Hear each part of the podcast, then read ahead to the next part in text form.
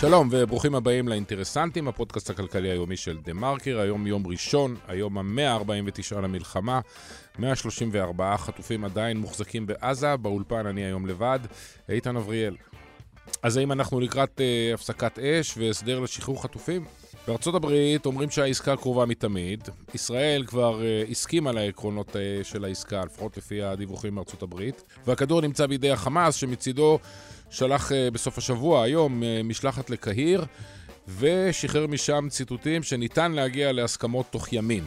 אז כל זה נשמע די אופטימי, אבל בינתיים חיילים ממשיכים להיהרג בעזה, ואילו התושבים שם עלולים להתחיל למות ברעב, למרות ההצלחות של ציוד מהאוויר על ידי חיל האוויר האמריקאי. הפרשן הצבאי שלנו, עמוס הראל, חזר ממש לאחרונה מפגישות בוושינגטון וינסה להעריך יחד איתנו את הסיכויים להסדר כזה, ובעיקר, או לא פחות חשוב מזה, מה צפוי לאחריו. בהמשך לשיאים הבלתי נגמרים במדדי המניות בארצות הברית, ביפן ובמדינות אחרות בעולם, יש גם מי שרואים סימנים להגזמות ולקצף שמתחיל להסתבר על פני המים הסוערים של השווקים.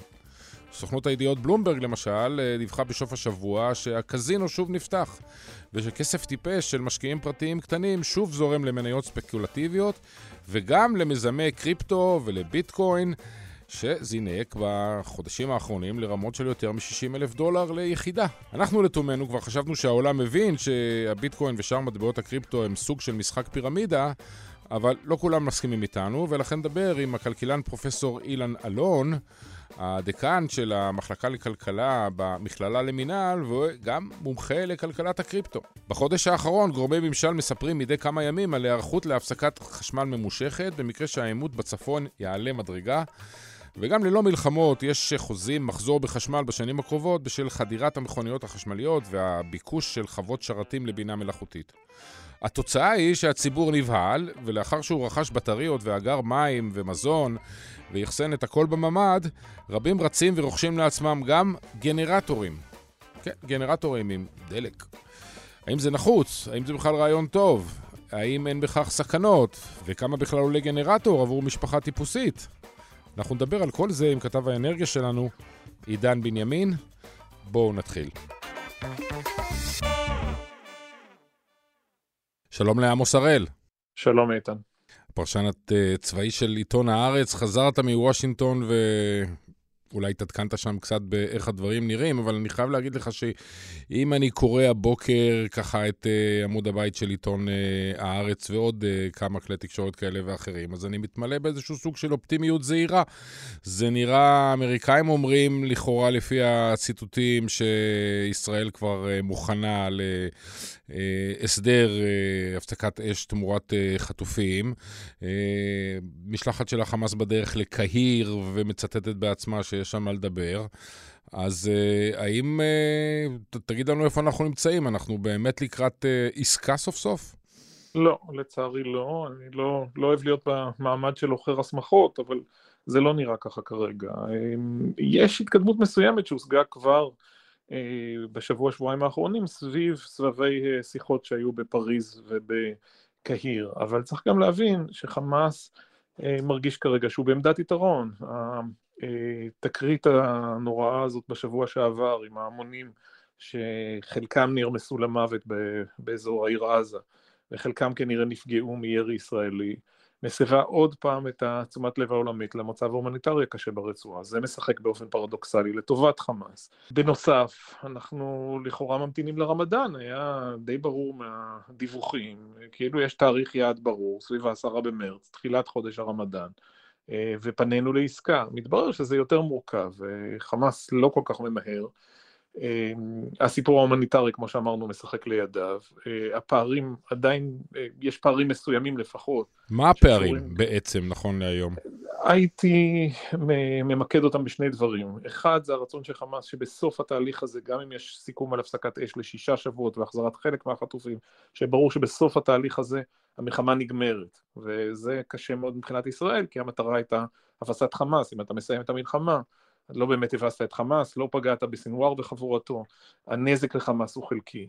העניין השני הוא המחלוקת שקשורה בזה על חזרה לצפון הרצועה. יש אומנם כמה מאות אלפי אזרחים פל...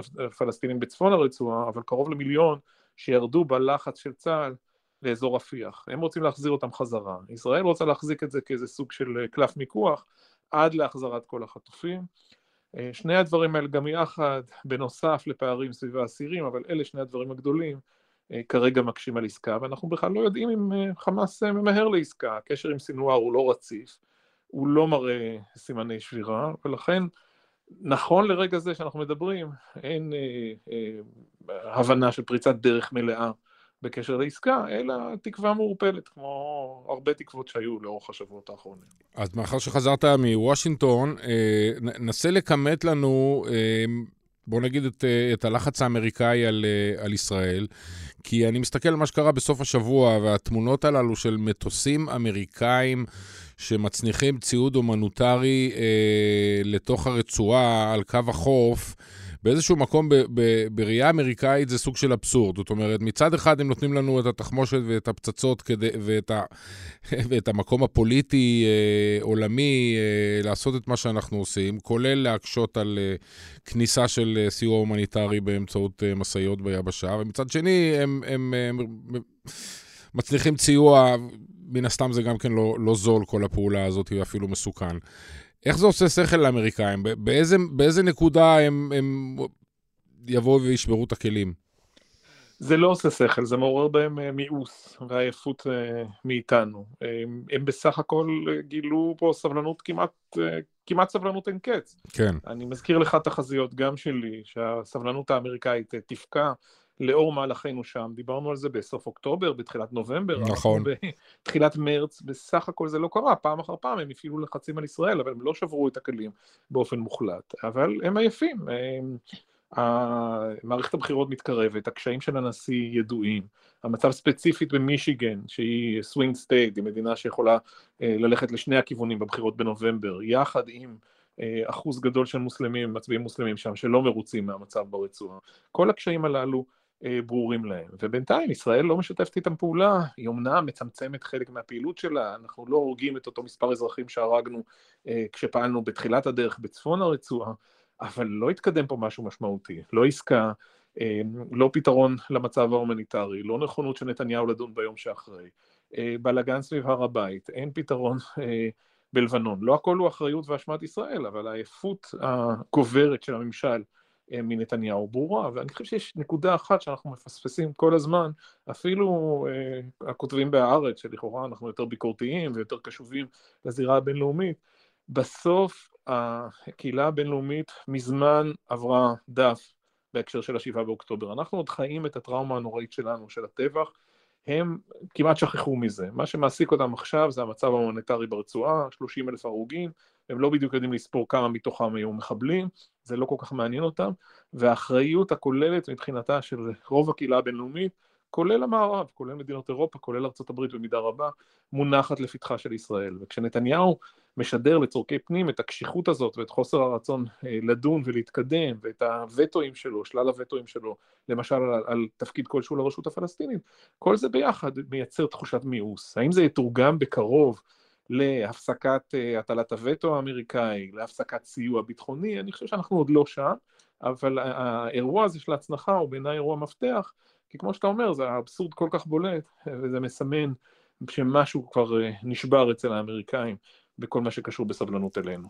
לא, אבל זה בדיוק העניין, זאת אומרת, השאלה, בוא נגיד שאתה אפילו אה, רואה, או אתה, פלוני רואה עין בעין את, אה, עם, עם, עם, עם, אה, עם נתניהו או עם הצבא, במובן הזה שצריך להמשיך ללחוץ, כי בלי לחץ שום דבר לא, לא הולך. באיזה נקודת זמן להערכתך, אה, נגיד אפילו אירופה, מדינות באירופה מתחילות להגביל משלוח של תחמושת וחלקי חילוף ושאר דברים שהצבא בכל זאת, בכל זאת צריך.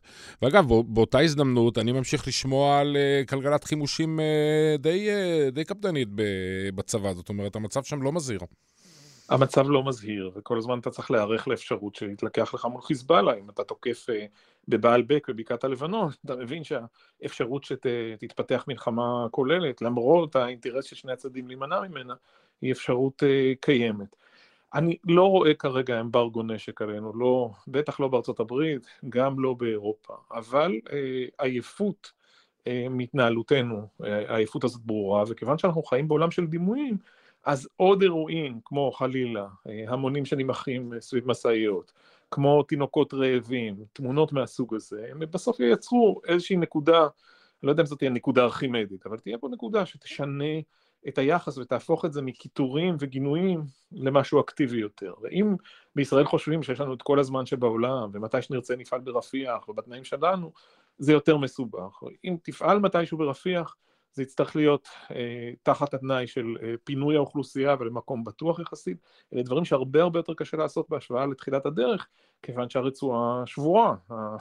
ההרס הוא עצום בכל מקום, אין מרחבים בטוחים בנוסח מה שהיה בהתחלה, גם אז היו הרבה מאוד הרוגים אזרחיים, אבל לפחות ידעת שיש להם לאן ללכת, קודם מחנות המרכז, כן. ח'אן יונס, רפיח, כיוון שהחלקים האחרים אה, נהרסו במידה רבה, זה לא מקומות שאנשים יכולים לנוע בהם בבטחה ולהרגיש אה, אה, שאין סכנה לחיים. אם אתה מחזיר, זה מאוד מאוד קשה.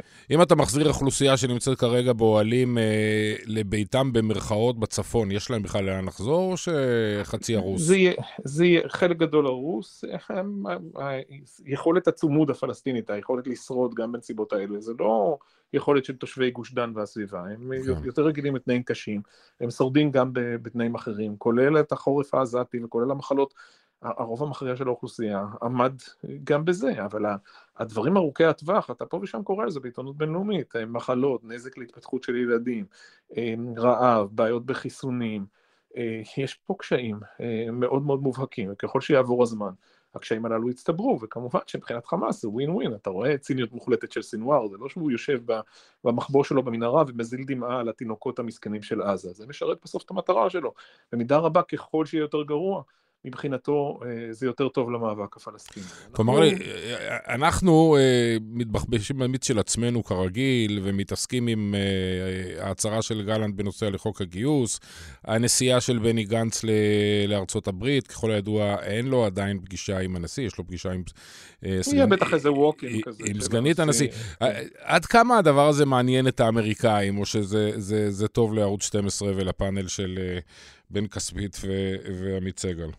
תראה, אני חושב שזה מעניין אותם במידת מה, אבל זה מעניין אותם בעיקר כדי לתקוע אצבעות בעין לנתניהו. זאת אומרת, ההזמנה הזאת של גנץ היא מאוד מאוד ברורה, זה צעד של חוסר אמון בנתניהו, ודרך אה, להפעיל לחצים שיביכו אותו אה, ויקשו עליו. אבל האם הם עוקבים פה אחרי כל... אה, אה, התפתלות בתוך הסאגה הפוליטית הבלתי נסבלת אצלנו? אני לא חושב, אני חושב שיש אה, עייפות אצלם מהסיפור הזה. אם אני מפרש נכון את ההזמנה לגנץ, אז בנוסף לעלבון לנתניהו, יש איזה ניסיון ללחוץ עליו כדי שיתחיל להזיז דברים, אם מבפנים ואם מבחוץ. המחשבה של נתניהו, שהוא ישרוד את השנה הזאת, יעביר איכשהו את הזמן, ימרח אותו עד שאולי יגיע טראמפ אחרי ניצחון בנובמבר, היא לא מחשבה שמקובלת על האמריקאים, ולכן אני חושב שבמוקדם או במאוחר, אם לא יהיה פה אה, הסכם פורץ דרך בהקשר של החטופים ושל הפסקת אש והסיפור הסעודי, כל התקווה הגדולה של ממשל ביידן, אם זה לא יקרה, אנחנו נגיע לנקודת עימות אה, רחבה יותר. אנחנו עוד לא שם, וכאמור, זה דברים שלוקחים הרבה יותר זמן ממה שחשבנו תחילה, אבל אה, לא כדאי לטעות וגם לא כדאי לזלזל בעוצמת ה... בעוצמה האמריקאית וביכולת לגבות מאיתנו מחירים, אם הדברים לא יתנהלו לפי שביעות רצונם, בינתיים הרושם הוא שהם עוד לא החליטו אז, אה, אז בדיוק, איזה היקף של צעדים הם נוקטים. ככה סוג של לסיום, אה, מתי נקודה ארכימדית, אני לא יודע, אנחנו לא בטוחים שזה המילה הנכונה, אבל מתי אבן הדרך הבאה להערכתך? זאת אומרת, האם זה עשירי למרץ, אה, תחילת הרמדאן, אה, שאם עד אז זה נזכר אז הכל נהיה מסובך יותר? האם, אה, אני לא יודע מה, איזה בחירות נקודתיות באיזה מדינה בארצות הברית? תראה, הפריימריז פחות רלוונטי פה. מה שרלוונטי הוא ראשית הרמדאן באמת, שזה עשירי במרץ, אנחנו נדע תוך שבוע אם יש או אין עסקה אה, לקראת תחילת הרמדאן. כרגע נראה לצערי ש, שעוד לא תהיה עסקה בטווח הזמן הזה. ואם לאורך השבועות הבאים ישראל בכל זאת תחליט לפעול ברפיח, אולי תוך כדי הרמדאן, באופן שמאיים על היציבות בכלל בעולם הערבי, ייתכן שזה יאיץ את הצעדים האמריקאים. המחשבה המקובלת גורסת שאם לממשל יש איזה שמץ של תקווה לעסקה מזרח תיכונית גדולה, אז זה משהו שצריך לסכם אותו סביב מאי-יוני, וגם אז לא, בכלל לא בטוח שהרפובליקאים זורמים איתם. אה, אתה רואה איזה קשיים טראמפ מערים אה, על סיוע חוץ לסיוע ביטחוני לאוקראינה, שמשפיע גם על סיוע לישראל ולטיוואן. אני לא בטוח שהדרך הזאת סלולה בהמשך, אבל הממשל צריך לנצל חלון הזדמנויות כדי להרגיע מצד אחד את המלחמות במזרח התיכון, ומצד שני לנסות ולקדם הסכמים. אני מניח שעד יוני-יולי, אחרי זה זה כבר באמת מגרש אחר לגמרי, והסיפור העיקרי הופך להיות הסיפור של הבחירות.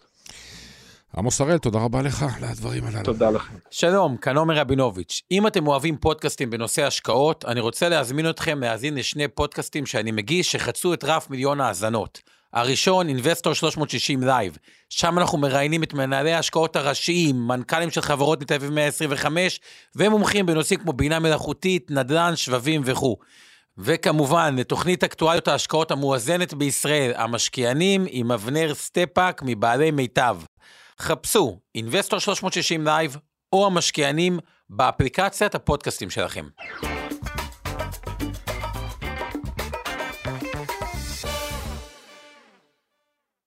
שלום לפרופסור אילן אלון.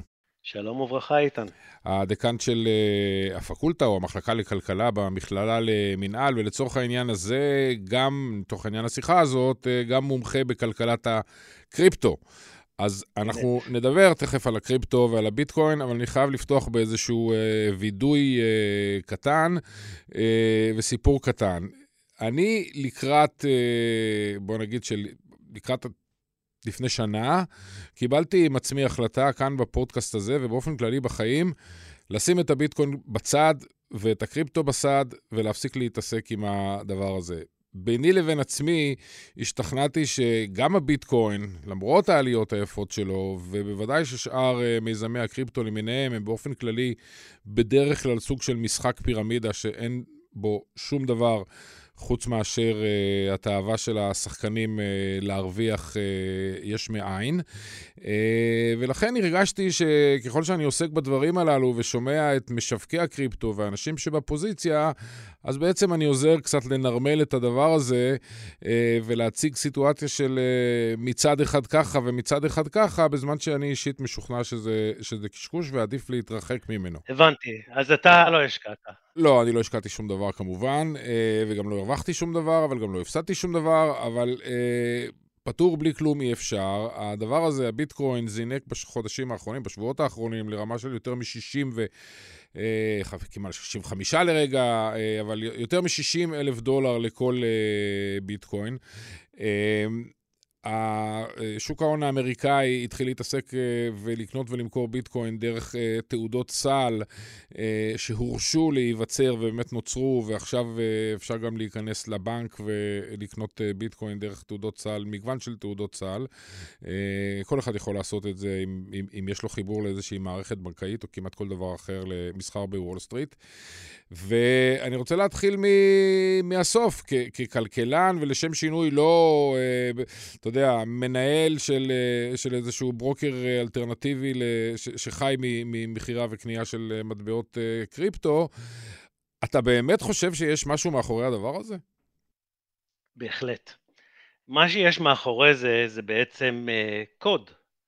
זה בעצם תוכנה, שהיא עובדת בתור מין סוג של כלכלה, שבתוך הכלכלה הזאת יש אה, תמריצים, תמריצים לייצר אה, עוד מטבעות, תמריצים בעצם אה, לעשות הוכחת העבודה. ולשוני ממטבעות אחרים, כמו, כמו שקל או דולר, היא לא ריבונית, היא בעצם, היא לא שייכת לאף אחד.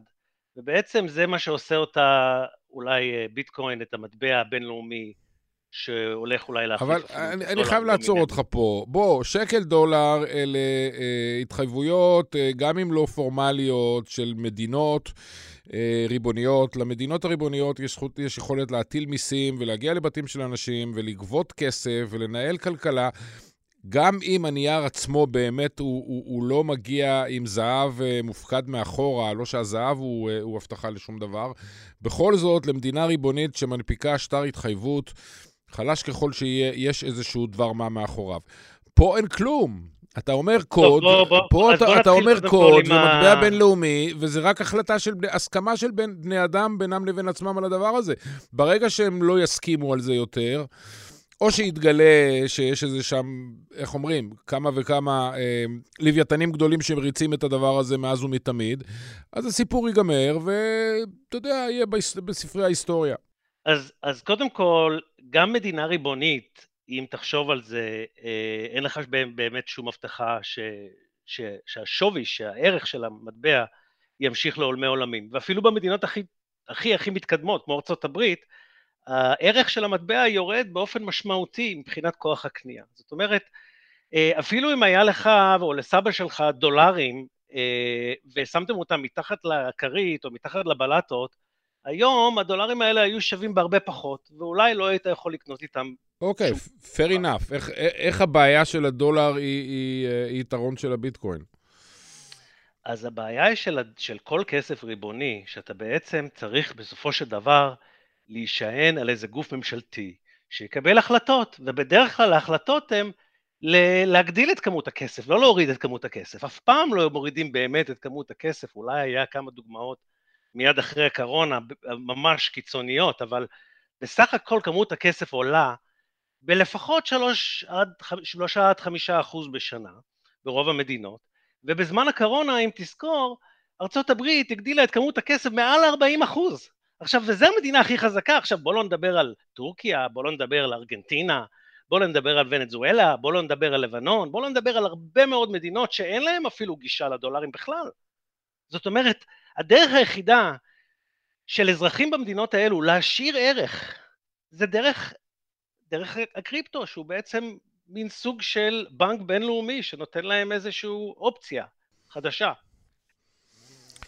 טוב, תשמע, אנחנו כנראה לא, לא נגיע להסכמה על הדבר הזה של, של זה, כי, כי בסדר, זה שמטבעות מאבדות ערך וצריך להתמודד עם העניין הזה, זה דבר אחד, כל אחד, אה, אה, רבים מכירים את זה, וכל אחד עושה מה שהוא יכול או שלא עושה, אבל באותה מידה היית יכול, אה, אני לא יודע מה, לקנות בית, לאסוף, לאסוף מכוניות ישנות, או, או אה, אני לא יודע. אה, למה, למה, למה, דווקא, למה דווקא קריפטו, זו שאלה שלא לא בדיוק ענית לי, כי, כי להגיד שזה כמו בנק, אני חושב שזה, שזה, שזה לא מדויק. אז קודם כל אני חולק איתך עם התיאור ש, שביטקוין זה פירמידה. כי בפירמידה אתה צריך להמשיך למכור לאחרים יותר ויותר דברים עד שהיא בעצם אה, קורסת.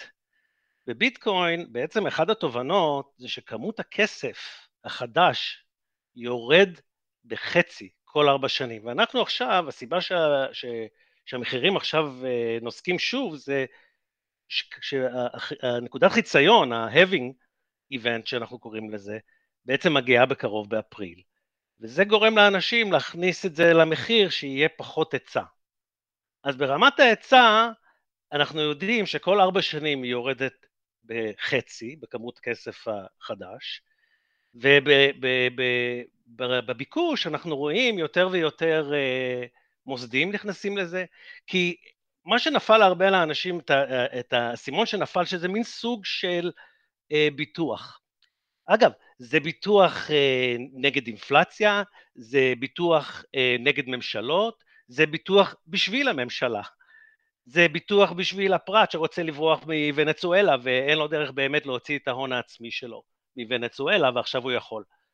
זאת אומרת, אה, בהרבה דברים אתה אומר כן, יש נכסים אחרים, אה, אולי מכונית ישנה, אולי זהב אפילו, אפשר לומר שזה הזהב הדיגיטלי, כי אם היית רוצה לברוח מוונזואלה עם, אה, עם כל הכסף שלך שחסכת והמשפחה שלך חסכה כל החיים, ואתה תתחיל להביא מזוודות של זהב ותנסה לעלות על מטוס לכיוון מיאמי, כנראה מישהו יעצור אותך בדרך. כנראה לא תצליח להעביר את הזהב. לעומת זאת, בעולם, ה, בעולם הקריפטו יהיה לך ארנק דיגיטלי, וכשתגיע למיאמי תוכל ללכת לחלפן או ל exchange, להפקיד את, ה, את הביטקוינים או את האתיריום שלך ולה, ולהמיר אותם בחזרה לדולרים. בעצם מה שהביטקוין נותן מכל הערכים של, של פיאט, בעצם הרבה אנשים לא חושבים בעצם מה זה כסף בעצם, מה, ו- ומה הייחודיות של כסף, ומה הפונקציות של כסף. אנשים רודפים אחרי כסף, חוסכים כסף, אבל בעצם כסף יש לו אה, אה, שלושה אה, ערכים מאוד חשובים. אחד זה, זה, זה מין סוג של חליפין, שאנחנו יכולים אה, אה, לסחור אחד עם השני. אה, שתיים, שזה מין סוג של יחידת חשבון, שאנחנו יכולים להגיד מה המספר, והמספר חמש הוא אה, חצי מ-10, וזה בעצם נותן גם ערך, וה, והחלק השלישי זה החזקת ערך לאורך זמן. והכסף הפיאט הוא, הוא חלש מאוד בהחזקת ערך לאורך זמן, והסיבה העיקרית זה אינפלציה. כן. Uh, תאמר לי, אה, הרשות לניירות הערך האמריקאית הגדירה uh, את הקריפטו באופן כללי לפני uh, כחצי שנה, והיא הכריעה שזה לא, לא מטבע, uh, וגם לא סחורה.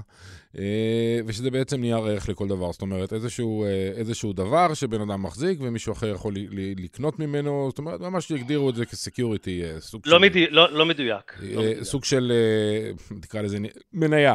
למה לא מדויק? בוא אני אעזור, אפשר, אולי אני אעזור לך לדייק טיפה. אוקיי. אה, קודם כל, אה, בתחילת הדרך, אה, בשביל, בשביל שיהיה נייר ערך צריך להיות מישהו מאחורי זה, ומישהו שרוצה למכור את זה ויקבל איזה רווח מה, מהמכירה.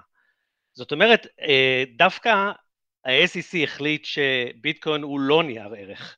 עכשיו, בהקשר לאיתיריום זה קצת, זה קצת שונה, כי באמת שם יש, יש את ויטאליק בוטרין, ויש לך את ה Ethereum Foundation, ובאמת יש לך משהו שנראה כמו חברה? אבל לא, יש הבדל גדול. אין פה בעצם, אה, אין פה גוף מרוכז שמקבל החלטות ומנסה להנפיק רווח מההחלטות האלו. אין דבר כזה בביטקוין. זה כל, זה אגב, זה, זה, זה כל הגדולה שלו, וזה כל הגדולה של הביזוריות שמדברים עליה. שבעצם אין גוף אחד, אין מדינה אחת, אפילו, אתה יודע, סין עם כל עוצמתה, שהחליטה ש... לאסור את ביטקוין כ, כלא חוקי, לא הצליחה לעצור. את, את הקידום של הביטקוין. עכשיו בוא נדבר ברמת הביקוש, ברמת הביקושים אתה רואה את כמות הארנקים עולה משנה לשנה, אתה רואה את היישומים עולים משנה לשנה ואתה רואה עוד סוגים של קריפטו שפותרים בעיות אחרות שהביטקוין לא פותר, שעושים דברים ייחודיים, שיהיה בסופו של דבר, אני מאמין, מאחוריהם גם הרבה חברות שיונפקו על ידי וייסחרו כנייר ערך. קח לדוגמה, בוא ניקח לדוגמה, את ריפל. ריפל אה, אה, זה בין סוג של אה, חברה, אפילו שעדיין, אגב, הם, הם בעימות עם ה-SEC כרגע, בהקשר לאם הם חברה או לא, ו, ו, ועם ה-XRP, שזה המטבע שלהם, האם זה בעצם נייר ערך. ואגב, הרשות לניירות ערך בארצות הברית הפסידו את זה, כן, הם הפסידו את התביעה נגד XRP. זאת אומרת שה... עדיין לא הייתה הכרעה, ובטח לא בעולם הביטקוין, שזה נייר ערך. אנחנו יודעים שזה נכס דיגיטלי. זה כן, זה אנחנו, זה אנחנו כולנו יכולים uh, להסכים. האם יש לו, אגב, חלק מהמאפיינים של כסף? התשובה היא כן. אפשר להחליף איתו, אפשר לסחור איתו, הוא כן מחזיק ערך, והוא כן... בסדר, אתה יודע, כן במובן הזה אפשר גם עם uh, מניית גוגל להסתדר לא רע בחיים, אם יש לך הרבה כאלה. אמ, אתה, אתה יודע, לא, לא, לא, באותו רמה. אני לא חושב שאתה יכול ללכת עכשיו, לטוס לאל סלוודור, ו... ולהתחיל לסחור במניית אה, גוגל, לשתות קפה בבוקר. בסדר, אבל מי טס לסלוודור? בוא, עזוב אותך מפינות כאלה. אוקיי, עכשיו זה סלוודור, מחר זה יהיה ארגנטינה, מחרתיים זה גם יהיה בארצות הברית. זה עניין, תראה, זה לוקח זמן, תחשוב על זה. זה מדובר פה על על מין סוג של אה, טכנולוגיה חדשה שהתחילה רק לפני 15 שנה. מדובר פה בנער בעצם, אם אתה חושב על ביטקוין. לא, אני, עכשיו... אני, אני לא מתווכח איתך על העניין כן. הזה, אבל אני רק רושם שני דברים אה, בשביל המאזינים שלנו. אחד, שכל השיחה שלנו בעשר דקות האחרונות התרכזה סביב אה, בעצם העלמות כספים או העברות כספים שמדינות מתנגדות אליהם. סיפרנו על ההוא מישראל סלבדור, ואחר כך מי שרוצה לברוח מוונצואלה למיאמי, או שיש לי בעיה כזאת או בעיה אחרת.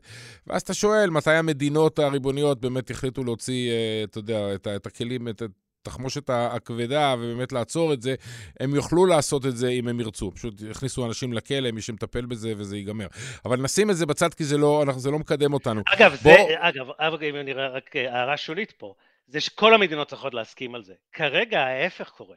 כל המדינות מנסות לראות איך אנחנו יכולות להתחרות בענף הזה ולפתח את התחום, בלי לקבל את כל, ה... את כל הדברים הרעים שיכולים לבוא מהתחום. בסדר, אבל זה אה, ביצה ותרנגולת. אם כולם ישתמשו בקריפטו ובגלל זה לא ישלמו מיסים, או לא ישלמו עמלות, אבל למה לא ישלמו מיסים? או יעבירו כספים. פה בארץ, יש לנו את Bits of Gold, שאתה יכול לקנות ולמכור, והכל אה, לא, מרושיין אצלנו, וארצות הברית ברמה של אה, קנייה מכירה ספקולטיבית, רווח הון, זה, זה בסדר. כל הדוגמאות ש, ש, ש, שדיברת עליהן, זה אנשים ש... בן אדם שלא רוצה, שרוצה להוציא את הכסף בוונצואלה, אם הוא היה עושה את זה כדת וכדין, אז... אני אתן לך דוגמה אחרת. אבל עזוב את זה רגע, לא, אנחנו... לא, לא, אבל רגע. אני אתן לך דוגמה שביטקוין יכול להיות מש... שמיש בשביל המדינה עצמה. קח מדינה כמו מונטנגרו, או יש מספר מדינות בכלל בעולם שאין להם את המטבע שלהם, הם משתמשים בדולר, משתמשות בדולר, וב, ומה שקורה, הם בעצם צריכות לשלם את האינפלציה של ארצות הברית. עכשיו, כשארצות הברית יוצרת אינפלציה, זה טוב בשביל המדינה, כי יוצא להם, יש להם כסף לבזבז אה, על כל מיני דברים שהם צריכים. אבל כשהם יוצרים אינפלציה למדינות אחרות שמחזיקים את הדולר בבנק המרכזי, בעצם הן גובות מין סוג של מס. מול כל הבנקים המרכזיים בעולם. אז תחשוב שעכשיו מדינות במקום הדולר בבנק המרכזי, כמו שפעם היו מחזיקים זהב, יכולות להחזיק ביטקוין ולעשות גם, אה, אתה יודע, לסחור עם מדינות אחרות אה, דרך הביטקוין, במקום הדולר. אגב, וזה מה שאתה רואה, שהיום הדולר, אחת הבעיות שלו, שהאמריקאים השתמשו בדולר כמין סוג של נשק, והרבה מדינות היום חוששות שאם אני אחזיק דולר ויום מן הימים אני לא איישר קו עם האמריקאים, אז האמריקאים יסגרו לי את החשבון ולא יהיה לי כן, גישה לכל השווקים העולמיים. אני מניח שבנקים מרכזיים יחזיקו חלק גדול מהכסף שלהם בביטקוין, באמת אה, אה, זה יקבל איזה סוג של, אה, אתה יודע, רלוונטיות. אבל אני רוצה לשאול אותך על הזינוק הזה לכמעט פי שלוש, אני יודע, מ-20 ל-60 אלף דולר תוך שנה. הזכרת את העניין של האירוע, אני חשבתי שזה טכני, אבל אתה אומר שהוא מהותי, של החציון. נכון, שזה מסובך, אבל, מאוד. אבל uh, הרבה אנשים מייחסים את, ה, את עליית העניין בשני דברים. אחד, בעובדה שהתחילו להיסחר uh, ETF, הם למעשה תעודות נכון. סל במילה הישראלית בארצות הברית על הביטקוין. ושתיים, נכון. באופן כללי, עלייה של, אה, בוא נגיד, חזרת ימי הקזינו קצת בבורסה האמריקאית, אה, עליות חדות בכמעט כל דבר, חזרה, חזרה של משקיעים קטנים שקונים באינטרנט על האפליקציה שלהם מניות ספקולטיביות ו... ושאר הדברים. נכון. איך אתה מחבר את הכל ביחד? איזה משקל אתה נותן לדבר הזה? אז תראה, יש פה שוק גם לביקוש וגם להיצע באותו זמן, שזה משהו שלא קרה הרבה זמן. זאת אומרת, נקודת החציון, אגב, שאתה מסתכל לאחורנית, היא גרמה ל, בדרך כלל לעליות של יותר מ-100%. אז, אז, אז זה באמת אה, אירוע משמעותי מאוד. וזה אירוע של ההיצע. אז יש לך את, את, את השוק גם לביקוש ואת השוק גם להיצע. מצד אחד השוק לביקוש דרך הקרנות סל, ומצד שני להיצע שיש לנו פחות ופחות אה, מטבעות מונפקות חדשות. ובנוסף לכך יש תעשייה שלמה ש, שעובדת מסביב לביטקוין. אם הדולר הוא, ה, הוא ה, השחקן המרכזי בבנקים העולמיים, הביטקוין הוא השחקן המרכזי בעולם הקריפטו.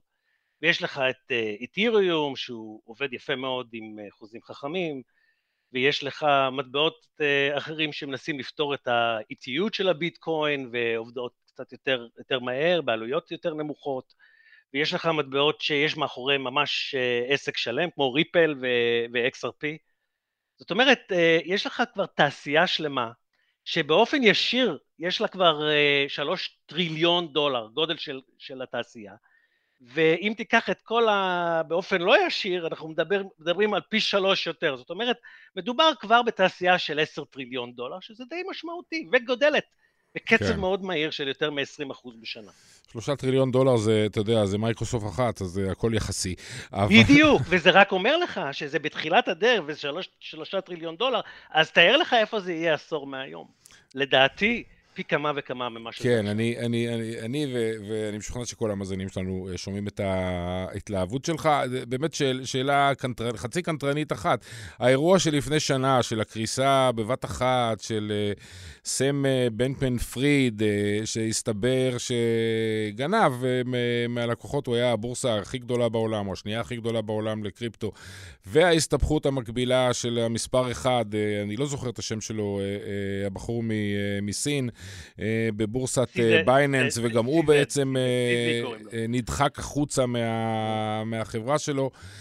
זה לא משאיר סימן שאלה גדול ביחס לרגולציה, למניפולציה, לפליליות של הדברים שעלולים uh, להתרחש במקומות האלה, וזה רלוונטי לכל משקיע, כי בסוף המטבעות שלו נמצאות באיזשהו בורסה.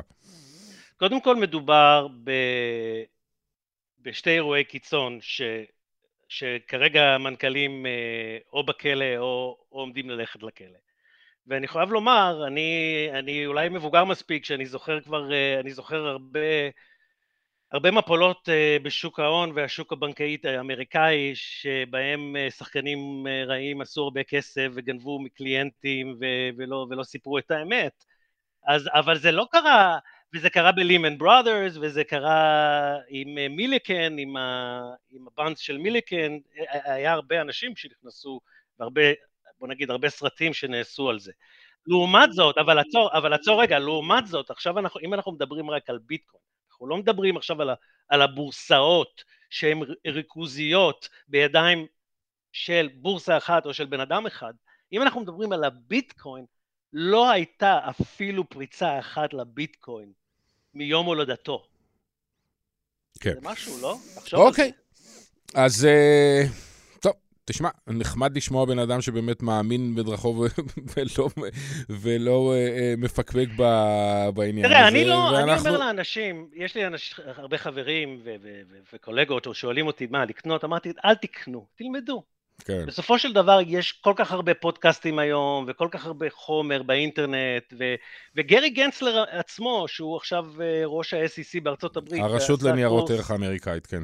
כן, הוא עשה, אה, הוא העביר קורס ב-MIT, והקורס הזה פתוח, וכל אחד יכול להיכנס ולקחת את הקורס הזה. ו, ו, ופשוט יש כל כך הרבה דיונים, וכל כך הרבה אנשים חכמים מאוד שמדברים על זה. אפשר ללמוד, לבד. האמת היא, רוב האנשים שלמדו את, ה, את התחום הזה היו צריכים ללמוד את זה לבד. יש לנו תעשייה שלמה, אגב, בארץ, יש לנו... חלק מהחברות כן. הן החברות המובילות בעולם. אה, כן. טוב, בואו אנחנו נסיים כאן. פרופסור אילן אלון, תודה רבה לך. בכיף, תודה לך. ביי ביי.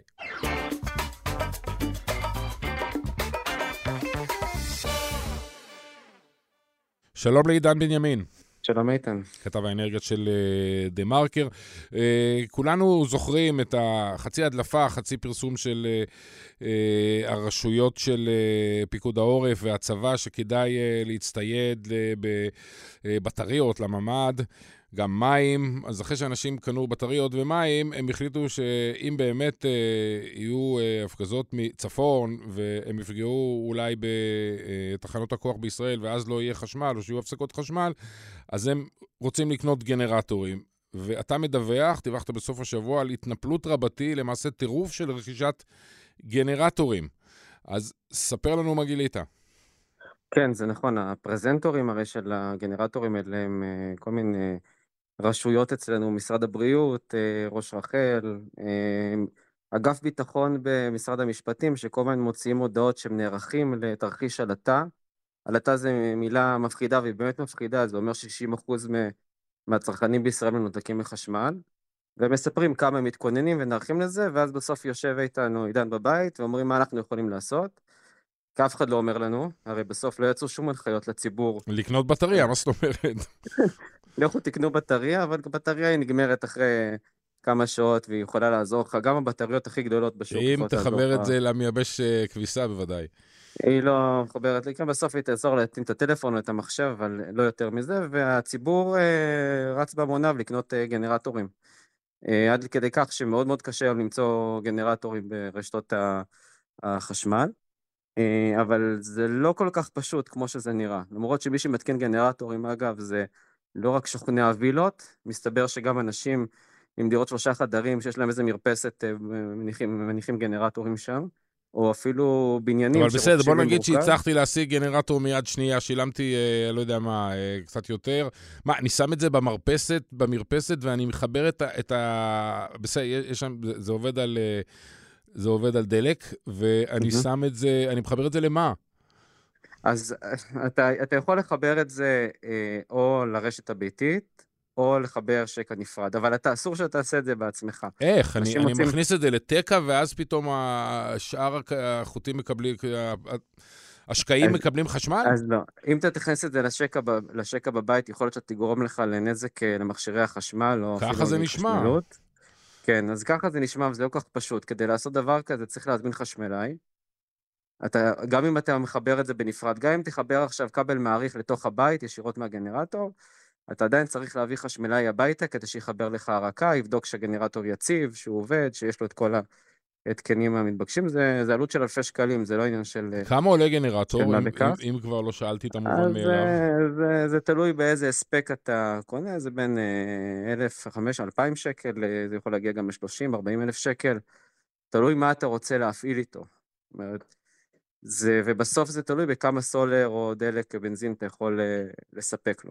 אבל זה, זה, זה נושא שהוא מסוכן, זאת אומרת, אנשים רצים, קונים גנרטורים, הבנתי שיש שם ועדי עובדים גם שרוכשים גנרטורים ל- לעובדים שלהם. נו, פעם זה היה אה, סיפולוקס, ואחרי זה זה נהיה Mhm. טוסטר משולשים, ועכשיו כן. אנחנו אה, קונים גנרטור.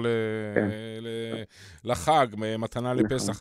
תאמר לי, כן. אה, מה עם אלטרנטיבה שנראית לי יותר הגיונית של אה, סוללות? זאת אומרת, אה, רוב הזמן הח- החשמל עובד, ונניח שתהיה תקלה אשר תהיה ביטחונית או אחרת, אה, ותהיה הפסקת חשמל לכמה שעות. למה פתרון של אה, מצבר ביתי הוא לא, הוא לא פתרון אלטרנטיבי לא הוא- פחות טוב? הוא, הוא גם קיים, אבל הוא יכול לעזור לך שוב לחבר את המחשב אה, בבית או הטלפונים. אה, זה פתרון אפשרי, יש פתרונות יותר, מור, יותר מורכבים למי שידו משגת ויש לו גג, אה, גג גדול, הוא יכול להתקין גם לוחות סולאריים ו, ומערכת סוללות ביתית, ו, והוא יכול להזין את זה לכ, לחשמל לכמה שעות, גם במשך ימים ארוכים שלא יהיה חשמל אולי בשכונה שלו. אבל זה, זה פתרון ל, לאוכלוסייה מאוד מאוד ספציפית, שגם יודעת לממן את זה, וגם יש לה את הווילות המספיק גדולות האלה בשביל הדבר הזה. יש לנו מספרים, בסוף- יש לנו מספרים ל- לכמות הגנרטורים שנמכרו ביחס לזמנים נורמליים? איזשהו משהו שאפשר לכמת את, ה, את הטירוף האחרון? ברשת מחסני חשמל אה, סיפרו שמכרו איזה 2,000 גנרטורים אה, מיד אחרי ש... במשך אה, שבוע, זה שהם לא ראו ולא נחשפו אליו. גם מהנדס חשמל שדיברתי איתו אומר שהמחירים קפצו פי שלוש, ארבע, זה... אה, אבל, זה, אבל, אבל הפיקים של הרכישת גנרטורים הם תלויים במי הכוכב התורן שיבוא לשווק לנו אותו. זאת אומרת, אם מחר יעשו איזה, עוד איזה זום כזה של משרד הבריאות על היערכות תרחיש עלטה, אז כן. כדאי שברשתות השיווק יכינו גנרטורים. אגב, מסתבר שגם אה, מקומות כמו אושר עד התחילו למכור את המוצר הזה, ו... אושר כנראה- עד הסופרמרקט מוכר גם גנרטורים. כן, מסתבר שגם הם נכנסים עכשיו לדבר הזה כדי לענות על אה, צורך של הלקוחות שלא מוצא את ה- את המוצר הזה. אה, יפה, אז בקבוקי, אה, בקבוקי קוקה קולה ומיץ, אה, ומיץ תפוזים וגנרטור אחד בבקשה. כן, אבל המסר הכי חשוב שכן חשוב לי לומר, איתן, זה שזה לא אירוע פשוט, מי שבכל מקרה מחליט שהוא צריך לקנות גנרטור, שיעשה את זה עם חשמלאי, או מהנדס חשמל שהוא מוסמך לדבר הזה, ולא ינסה לעשות את זה, להתקין את זה בעצמו. במסגרת השאלות תשובות uh, שאנחנו מנהלים פה באיזשהו דרך עקיפה, ואני לא צוחק, יש לי מכונית חשמלית.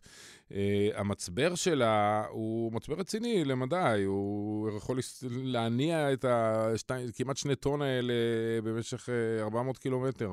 Uh, למה אני לא יכול לחבר את זה בחזרה לחשמל? וליהנות מקצת אור ו- ומתן סלולרי בזמן uh, הפסקת חשמל, אם, אם וכאשר היא תתרחש. אתה, אתה יכול, אתה יכול, אבל גם, גם פה אתה צריך להביא חשמלאי שיתקין לך את הדבר הזה בבית, כדי ש, אה, שלא ייווצר מצב שהמכונית תפגע לך במוצרי חשמל, או החשמל יזלוג מחוץ אה, לבית. אבל זה בהחלט אפשרי, ובמלחמה, אגב, אה, הרבה חיילים השתמשו במכונות חשמליות, אני חושב שגם בדה-מרקר זה פרוסה, בשביל להטעין את המחשבים והטלפונים הסלולריים שלהם דרך הסוללות של הטסלה. יפה.